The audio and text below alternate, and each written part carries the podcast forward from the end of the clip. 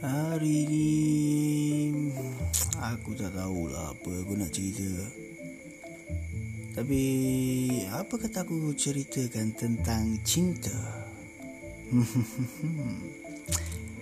Cinta yang wujud tak tersangka. Tetapi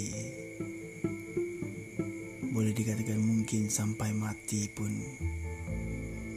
Akan bersama. Bersama Hui.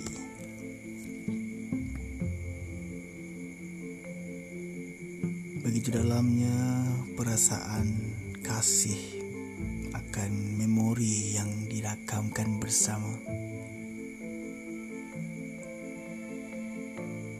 Begitu bahagianya terasa saat dijulang kemenangan itu bersama. Tetapi aduh kadang-kadang pedih sakit hati kecewa resah hancur marah sampai bila ni nak nak menang men, tak menang menang ni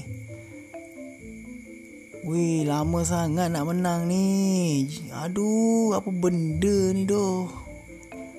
Sampai 30 tahun kau. Tak menang EPL. Last kali menang juga. Weh, benda tu... Benda tu sepatutnya jadi lebih proper lah sebenarnya. Tak guna COVID. Kepala otak punya COVID. Ada malah petaka betul lah. Nak menang pun susah. COVID pula. Celaka lah. Aduh. Nak juga kan dia nak mencontengkan kesempurnaan kemenangan kita kan. Aduh bahalul punya COVID. Last kali Wih Sedih Kita sam Aduh Kita sambut Kita sambut kemenangan Liga 30 tahun kita tu.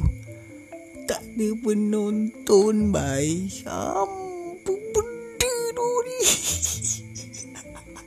Lawak tu lah. Lawak sial. Aduh padulah apa benda nasib malang lah punya Liverpool punya fan ni kan Dah menang pula cacat pula. Kemenangan dia orang nak juga conteng sikit kan. Sikit pun jadilah. Tak guna punya covid. Tapi nak cakap kami bersyukur lah Walaupun tak sempurna. Walaupun tak sempurna nampaknya kan. Tapi weh gila kau. Lega bye Lamanya kami tak merasa Tak apalah tak sempurna pun lama gila tu kami tak merasa. Aduh sedih. Betul lah babi betul lah Itulah cinta aku. Sampai bila-bila Liverpool. Woi Liverpool. Woi gila lah. Main perasaan doh. Aku memori aku dengan Sahabat-sahabat aku Saling Saling Nanti nak maki Nanti nak Nak Apa ni orang kata Nak kutuk Antara satu, satu sama lain kan. Kerana bola je Eh benda tu Kenangan tu indah kan.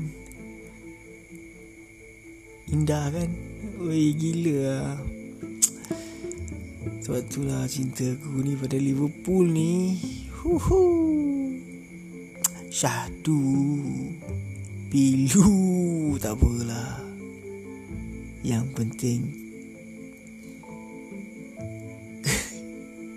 Tak ada tu Membahagiakan.